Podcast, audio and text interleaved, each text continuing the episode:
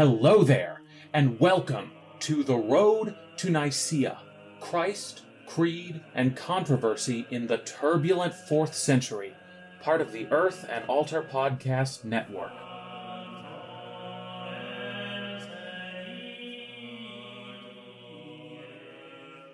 Episode 23 The Power of Prepositions Basil's On the Holy Spirit.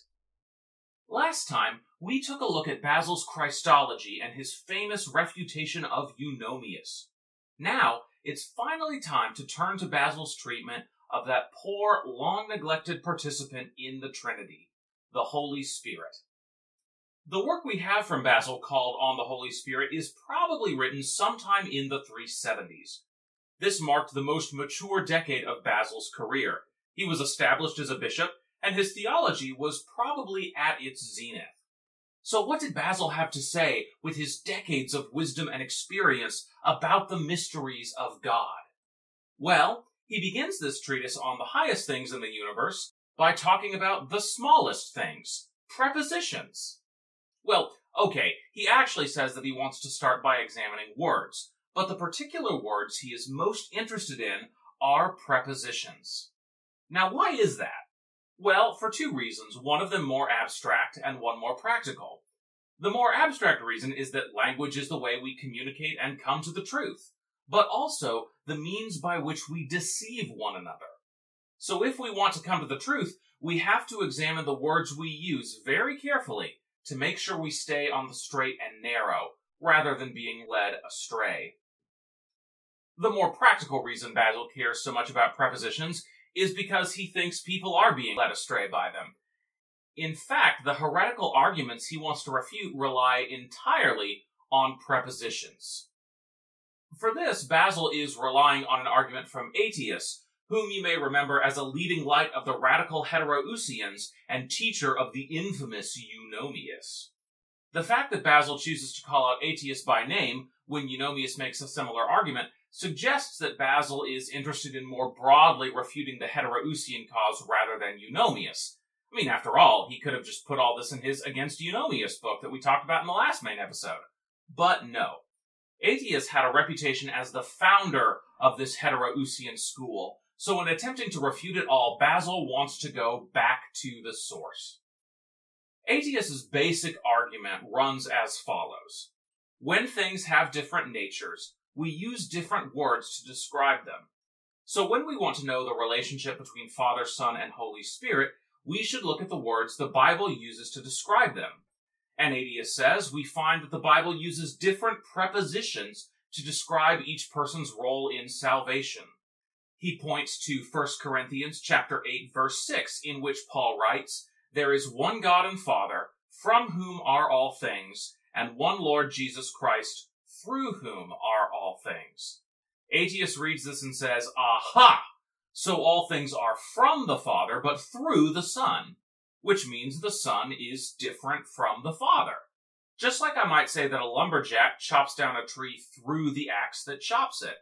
The lumber is from the lumberjack through the use of the axe. Basil is absolutely horrified by this argument and he thinks that comparing the immortal Son to an inanimate lump of matter is the highest form of blasphemy.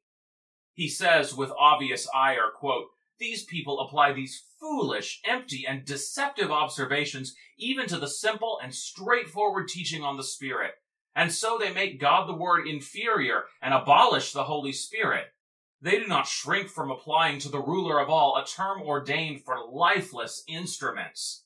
End quote. With 17 centuries of distance between us and the controversy, it can be easy to dismiss Basil's outrage as performative, or at least inessential to the argument. But we miss its significance if we do that. Basil is a churchman who has a deep relationship to all three persons of the Trinity. He has given his life to leading the praises of God in church. The idea that some of his fellow churchmen would tell falsehoods about the God who saved them about the God for whom his family went into exile for a generation, that enrages Basil, especially when those people should know better. Basil is telling us something about the depth of feeling engendered when our relationship with God is tested. If we do not listen carefully, the loss is ours, not his. That being said, outrage is still not an argument, and Basil knows he must refute Aetius with argument, not just outrage. Which he does by pointing out that Aetius is cherry picking biblical verses to make his point. For the Bible does not always use the preposition from for the Father and through for the Son. In fact, it applies both prepositions to both members of the Trinity. This part of the argument is pretty long because it turns out there are a lot of exceptions to Aetius's neat little rule. To sum it up briefly, the Son is described as the one things are from in Romans chapter 11 verse 36, Ephesians chapter 4 verses 15 through 16, Colossians chapter 2 verse 19, John chapter 1 verse 16, and Luke chapter 8 verse 46. The Spirit is also described as the one things are from in Galatians chapter 6 verse 8, 1 John chapter 3 verse 24, Matthew chapter 1 verse 20, and John chapter 3 verse 6. And it works the other way too. The Father is described as the one things are through in 1 Corinthians chapter 1 verse 9, 2 Corinthians chapter 1 verse 1, Galatians chapter 4 verse 7, Romans chapter 6 verse 4, and Isaiah chapter 29 verse 15. Aetius also wanted to suggest that the preposition in was most appropriate to the Holy Spirit, so Basil then gives a long list of all the times that the Father is described with the preposition of in, Psalm 107 verse 13, Psalm 70 verse 6, Psalm 88 verse 16, Ephesians chapter 3 verse 9, 2 Thessalonians chapter 1 verse 1, Romans chapter 1 verse 10, and Romans chapter 2 verse 17. The Road to Nicaea, now brought to you by just piling up scriptural references. Now, I will warn you that if you look up all of these references, you may decide that Basil is padding his evidence a little bit. Some of them on first reading do not seem quite as precisely opposed to Aetius's interpretation as Basil thinks. But this too is part of Basil's point, which is that prepositions just aren't as unchanging in their meaning as Aetius thinks. There are plenty of cases where the Bible uses through in a way that is synonymous with from. For example, just as a woman is from a man, so also a man is through a woman, as 1 Corinthians chapter 11 verse 12 says. Aetius is trying to put a lot of weight on a very small word that simply cannot bear it. It has too many different meanings in too many different cases. So much for the power of prepositions to determine reality. But the heretics have another argument, which is that because the Son is second to the Father, he must be second in rank as well. After all, the Father generates the Son, not the other way around, and what is generated is inferior to that which generates. Basil, however, thinks this argument is confused. First of all, God doesn't experience time in the way that creatures do, and so there never was a time when the Father existed but the Son didn't.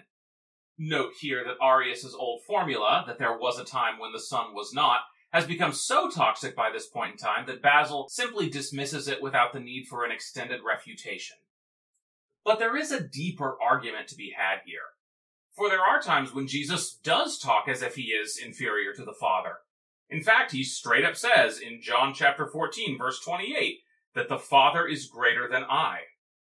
And in Matthew chapter 24 verse 36, Jesus says that even the Son doesn't know when the world will end, but only the Father. So if the Word is equal to the Father in substance, then what on earth does it mean that the Father is greater than the Son and knows things the Son doesn't? To answer this question, Basil turns to a conception that you will find frequently referenced in the Cappadocians, that of the divine economy. You see, the way it works is this. Now, initially, the father had the best stock portfolio, but due to hyperinflation in the COVID era, the son's investment portfolio was all focused on baby diapers and formula, and it skyrocketed in value to the point where his portfolio became equal to the father's. And Basil prophetically foresaw this like some fourth century Jim Cramer, so he just prophetically proclaimed their equality all the way back in the 300s. No, I'm just messing with you. The word economy here is a little bit unfortunate as far as translations go. As so often happens, the problem is not that the translator's Greek is bad, but that their English could use a little work. Now, economy is a very direct translation of the Greek word oikonomia. That's where we get our word economy from, in fact. And all that word means is something like an order or a plan. Greeks would describe the way that different members of a house did different chores as an oikonomia. Of course, in the modern world, economy refers to how we arrange vast, complicated financial systems, and that has a very different ring to it. When Basil talks about the divine economy, he's talking about the way that the different members of the Trinity divvy up the work of saving the world. So, for example, it is the Son who becomes incarnate, suffers, dies, and is resurrected. And when the Son comes, he doesn't just make up his own words to speak to us. He speaks on behalf of the Father, just as the Holy Spirit does not make things up, but speaks the words given by the Son. So is the Father greater than the Son? Well, yes, in the limited sense that the Father gives the Son his mission, the words to speak, and everything else. In other words, the Father is greater in the economy. The Father is the one who organizes the plan. But that doesn't mean the Son is any less grand or important just because he plays a different role. On the contrary, Basil writes in genuinely moving prose, and I quote, For the soul's every help comes through him, and his particular names are intended to reflect a particular kind of care. When he presents the blameless soul without spot or wrinkle to himself as chaste virgin, he is called bridegroom. When, however, he receives a soul that has been afflicted with the painful blows of the devil and cures it when it has been severely weakened by sins, he is called a physician. Does this sort of care for us amount to an argument for his subjection? Or does it create the opposite sentiment, one of great power and at the same time saving love for man, since he was content to have compassion on our weaknesses and was able to accommodate our infirmity? heaven, earth, the greatness of the seas, the creatures that live in the waters and the animals on dry land, planets, stars, air, time, and the diverse and ordered regulation of the whole cosmos. All this does not show an abundance of strength as much as the infinite God being able to join himself to death through the flesh without suffering, in order by his own suffering to give us freedom from suffering. Let us not then think of this economy through the Son as a compulsory service done out of a slave like subjection, but rather as a voluntary solicitude that accords according to the will of God the Father out of goodness and tender heartedness for his own creation. End quote. That is, I think, as powerful an argument for the greatness of the Son as anyone has ever articulated. And I'm sure, dear listener, that it leaves you with a sense of awe and wonder, and with one burning question in your heart. Why exactly is Basil yapping so much about the Son when the title of this book is On the Holy Spirit? We have spent almost a full year on this journey, and the poor third person of the Trinity hasn't had a single full length treatise in their honor. And now that we have one, we don't have a full treatise because Basil still spends the first bit of it talking about Jesus. What's going on? Well, what is going on, dear listener, is this. This book is structured kind of like a sandwich. Basil begins with a discourse on words and prepositions that mostly focuses on the Son's relationship to the Father. Then we get a middle section that is all about the Holy Spirit before concluding with some more remarks on prepositions. I guess it made sense in Basil's head, but to the reader, Basil seems to have a little bit of a problem with going off topic. The Road to Nicaea, now brought to you by Going Off Topic. You know what off topic sounds like? Hot Topic. Remember Hot Topic? Man, I do. My friend Sam would always make fun of the kids who hung out in the Hot Topic in our Evansville mall. But you know, I kind of think he secretly envied them because he was really into super nerdy things too, but he tried to hide them so the kids at school wouldn't make fun of him. I never really paid much attention to Hot Topic myself, Sam and I played paintball together. I was too busy imagining how you could have like a really awesome game of paintball in that mall. You could like post snipers on the rooftops with paintball artillery cannons so that anybody who wanted to attack you would have to roll up in some kind of armored paintball tank to shield them from the blast. And you could be all like pew pew pew pew pew and they'd be like boom, boom, boom. And it would be so awesome. But you'd also get super messy from all the paint. So you need a shirt that you and your mom didn't care if it got messy. Maybe something from Hot Topic. But anyway, there's no topic hotter than our salvation through the Spirit, and Basil would probably appreciate it if we got back to that. Now, that initial foray into the Son's divinity was not completely pointless, because Basil can use many of the same arguments to prove the Spirit's equality with the Son and the Father. Much the same arguments about the interchangeability of prepositions are made with respect to the Spirit. I'm going to skip that part since you basically know it already. Prepositions can be applied to different members of the Trinity and their meanings shift a little bit, so we can't use them to establish any kind of subordination. Basil has some additional arguments to make as well, and one thing you will notice straight away is that he appears to be arguing against a new group of people. He begins this part of the treatise by describing the views of those who say the Holy Spirit must not be ranked at the same level as the Father and Son. In other words, Basil is not arguing against Aetius and Eunomius, who wanted to kick the Son out of the Father's divinity as well. He is now arguing against those who have no particular problem with the Son being homoousios, but have a big problem with the Spirit. That's right, friends, the coolly named pneumatomachoi have re-entered our story. These spirit fighters, as their name literally translates to, were introduced way back in the era of too many theologies. But only now have they caused a big enough stir to get a full refutation from Basil. Now, Basil's first argument against them is liturgical. He points to Matthew chapter 28 verse 19, the Great Commission, in which Jesus commands the disciples to baptize in the name of the Father and the Son and the Holy Spirit. Thus have churches baptized all the way to Basil's day, and thus they have baptized even to our own day.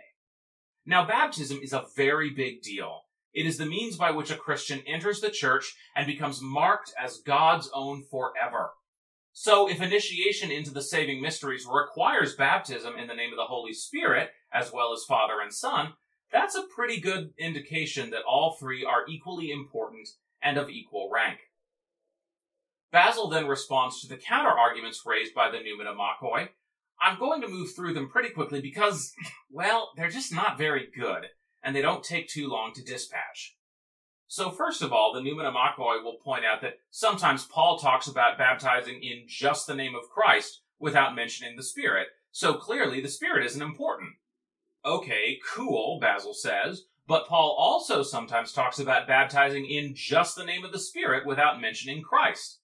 Take, for example, 1 Corinthians chapter 12, verse 13, Acts chapter 1, verse 5, and Luke chapter 3, verse 16 are further examples of this. So check and mate.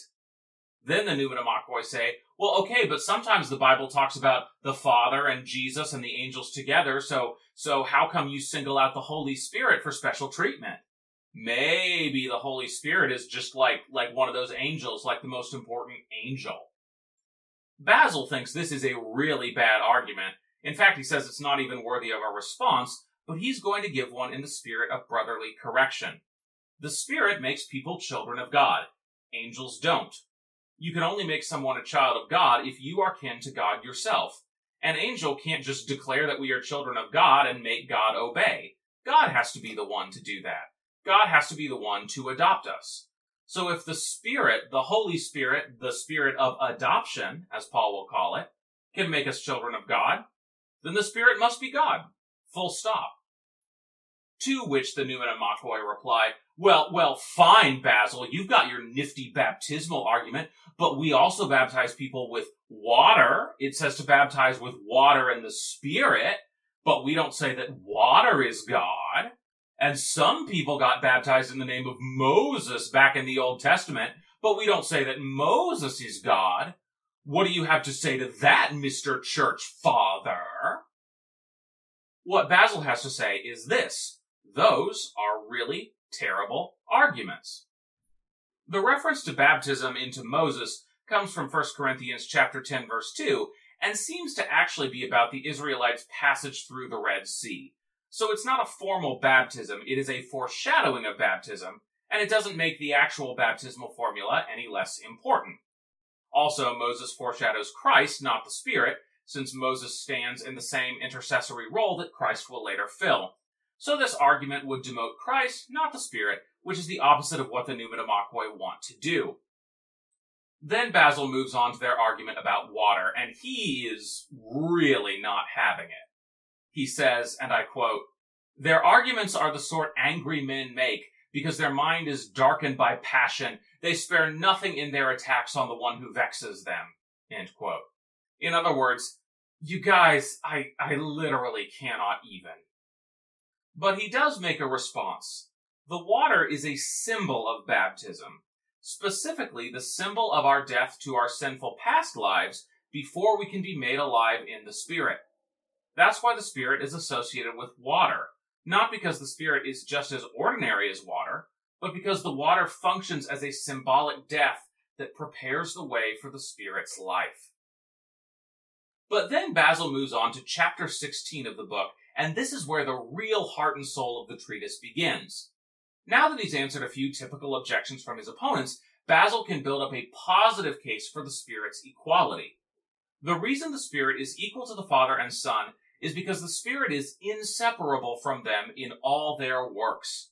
In other words, because in the divine economy, in that ordering of operations, Father, Son, and Spirit always appear together. How do people prophesy? By listening to the Holy Spirit. What does prophecy prove? That the prophet in question is of God and is to be trusted. So when the Spirit speaks, people know that God has spoken. So the Spirit must be divine, QED. When God made the angels, who makes the angels holy? The Spirit. After all, being holy is part of being an angel, which is to say that making an angel holy is part of creating them. So the Spirit is creating right alongside the Father and Son. And of course, who brings the Father's will to Jesus? The Holy Spirit that descends on Jesus at baptism and drives him out into the wilderness, and through whom Jesus casts out demons. Most importantly of all, the Spirit stands in the same relation to God as our spirit stands to us. As Paul says in 1 Corinthians chapter 2 verse 11, for what human knows what is truly human except the human spirit that is within? So also no one comprehends what is truly God's except the Spirit of God. In other words, everywhere you see the Father and Son acting, you see the Spirit acting too. In fact, the Spirit is within the Father himself. So why would we go about separating the Spirit from the Father and the Son in being when the Spirit is never separated from them in action. We shouldn't. We should take our cues from the scriptures and affirm the equal dignity of all three. Now, of course, affirming the dignity and equality of being of all three persons runs the risk of tritheism. If Father, Son, and Spirit are all equally divine, then how is it that we can claim to worship one God and not three? Well, Basil could just say, listen, guys, you've already bought that the Father and Son are equal, and yet we aren't worshiping two gods, so just take the same logic and apply it to the third person. He could say that, but he doesn't, because our boy Basil never misses an opportunity to nerd out about God. So Basil gives a full answer to the question, and a rather different one than we saw in Against Eunomius. Remember that there, he talks about the Father, Son, and Spirit as three things sharing in the general category of divinity which opens him up to questions of how these three are one in any meaningful way. For three human beings all have the same substance of humanity, but we don't consider them to be one. Basil's approach here is quite different. In fact, he says that, quote, we do not scatter the divinity among a separated multitude, end quote, which seems like quite a course correction. On the contrary, he says, one form, as it were, has been imparted in the unchangeability of the Godhead, for the Son is in the Father, and the Father in the Son. They have unity in the fact that the latter is whatever the former is, and the former is whatever the latter is. And so, with regard to the particularity of the persons, they are one and one, but with regard to the common nature, both are one thing. Basil, you see, still wants to talk about a common nature. But now he talks less in terms of an abstract divine nature and more about the mutual implication of the Father and the Son. They are in each other in such a way that whatever one has, the other automatically has also. When you see one, you see the other. But how then are they one and not two? In the same way that a king and the image of a king can be one. Both communicate the presence of the king, but in different ways. Now, of course, you can see a king without seeing a portrait of him. But the Trinity doesn't work that way. What Basil appears to be saying is something like Tertullian's psychological analogy of the Trinity. The Son and Spirit are forms of the Father's self expression that are inseparable from Him. Just like you always have your internal monologue with you, the Father always has His Word with Him. And just as there is a spirit and intention behind your words, so the Father's Spirit is always with Him. Our experience of God is such that we never experience the Father alone. We always experience the Father with the Son and the Spirit, just as when you see someone talking to you, you automatically experience their word and you guess at what their intentions might be. But Basil is the one who puts it best, so I'll turn the mic over to him, and I quote When through God's illuminating power we fix our eyes on the beauty of the image of the unseen God, and through the image are led up to the more than beautiful vision of the archetype, his spirit of knowledge is somehow inseparably present. He supplies to those who love to see the truth the power to see the image in himself. He does not make the manifestation from the outside, but in himself leads to knowledge. For as no one knows the Father except the Son, so no one is able to say that Jesus is Lord except in the Holy Spirit. The way then to knowledge of God is from the one Spirit, through the one Son, to the one Father. And conversely, the goodness and holiness by nature and the royal dignity reach from the Father, through the only begotten, to the Spirit. In this way, the hypostases are confessed, and the pious dogma of the monarchy does not fall away. End quote. It's a beautiful bit of prose, and I don't have much to add here except to note that Basil is again using some of our favorite Greek vocabulary hypostasis, meaning a substantial thing, something that won't evaporate like mist or like a reflection in the mirror when you walk away.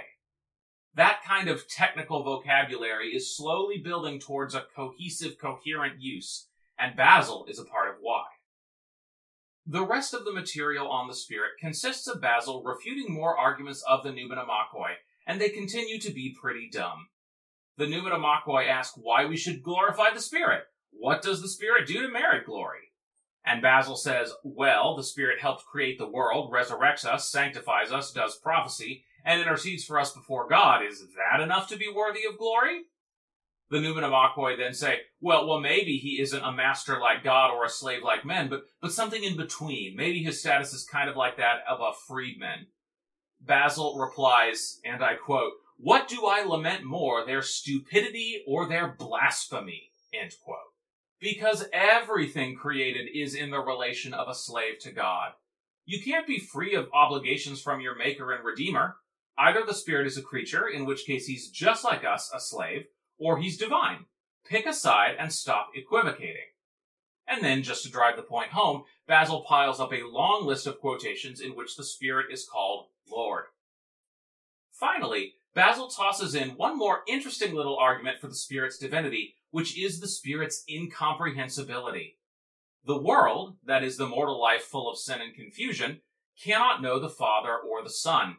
That's from John chapter 17 verse 25 and John chapter 14 verse 19 respectively. But the world also cannot understand the Spirit. That's in John chapter 14 verse 17. So once again, the Bible is placing the Father, Son, and Spirit on an equal pedestal, the pedestal of unknowing. It's probably one of Basil's weaker arguments from a logical perspective. Just because I don't understand three different things doesn't mean they are equal to each other. I don't understand how a steam engine works, how a heart beats, or why some people voluntarily eat chicken breasts when they could have perfectly good chicken thighs that are right there. But that doesn't mean all three of those things are equal. However, from the perspective of theology, Basil is making an important point, which is that all three members of the Trinity are equally unknowable.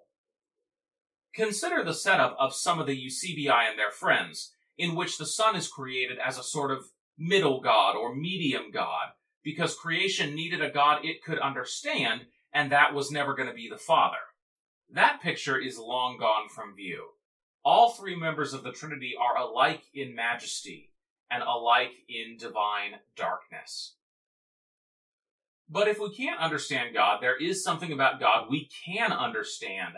Which prepositions to use?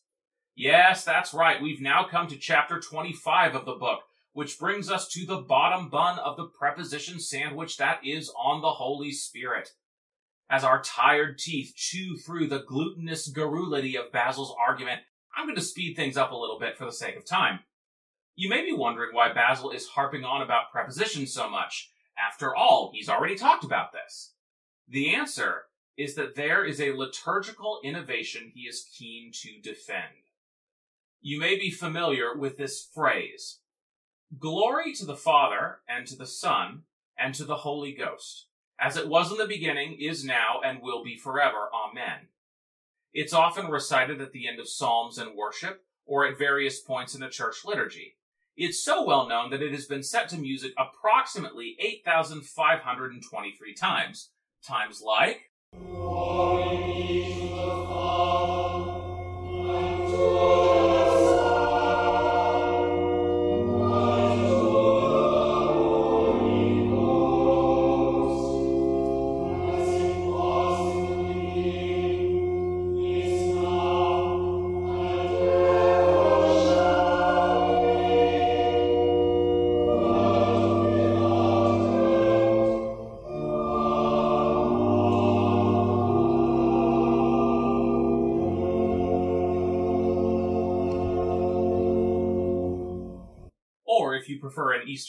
Composition.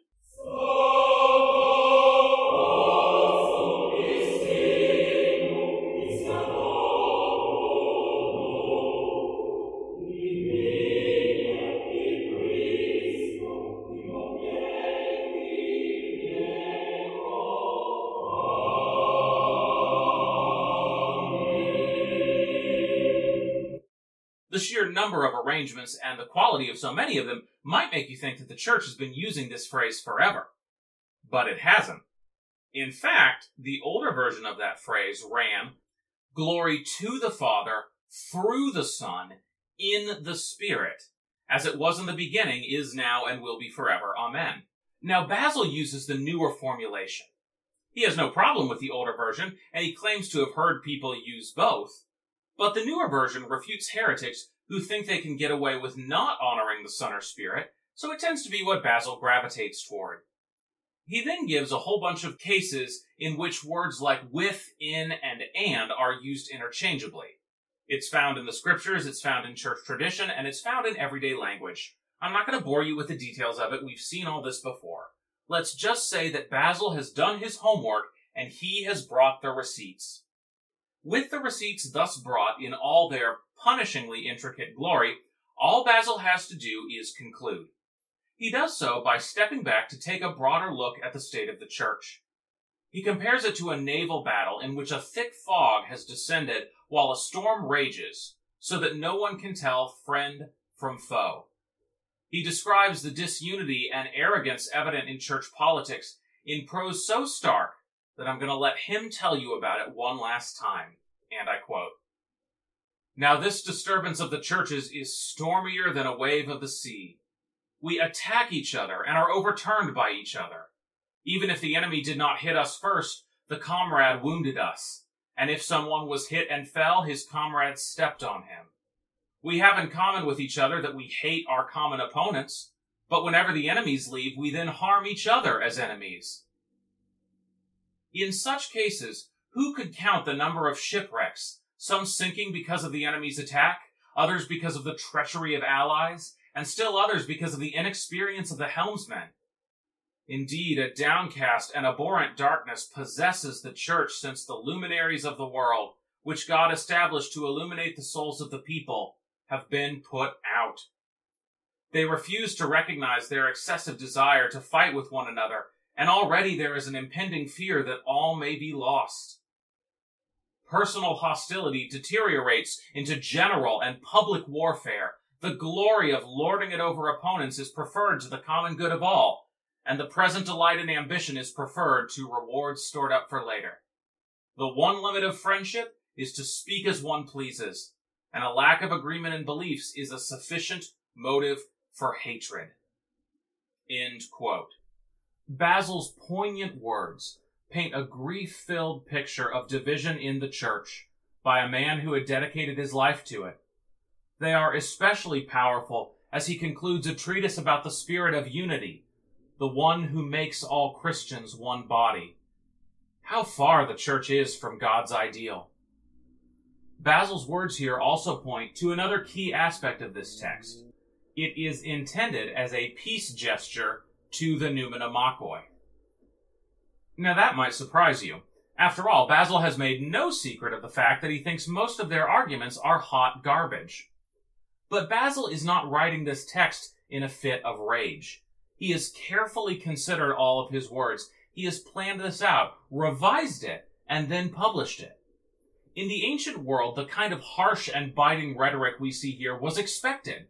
It's part of how Basil and how every other public leader in the period was trained to speak.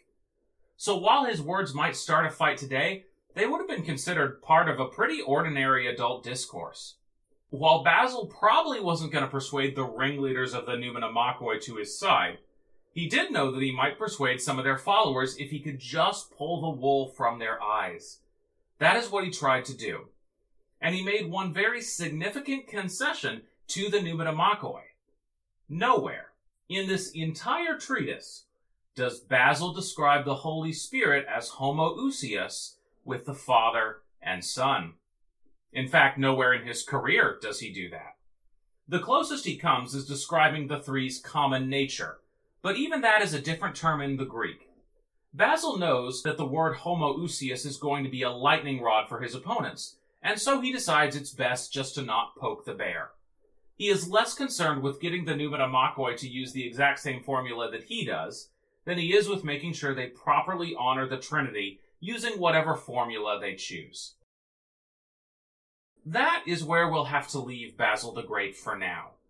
He was many things an educated Christian who turned the full force of his education to the Bible, its preaching and exposition, a former monk who never forgot his ascetic practices, a bishop who stood up to emperors and washed the wounds of the sick, a charismatic leader and uniter a busybody who could put church business ahead of his friends, a grammarian who delighted in discussing prepositions. But perhaps above all, he was a peacemaker, trying to unite various traditions and factions against what he saw as a terrible threat to the worship the church offered to God. It is on those terms he might wish to be judged.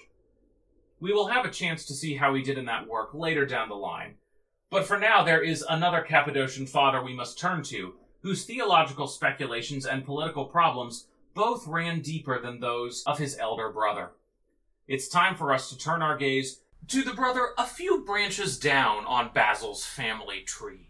The famous and still studied Gregory of Nyssa, our next thoughtful companion as we continue using the theological express lane through this very cramped and crowded road to Nicaea.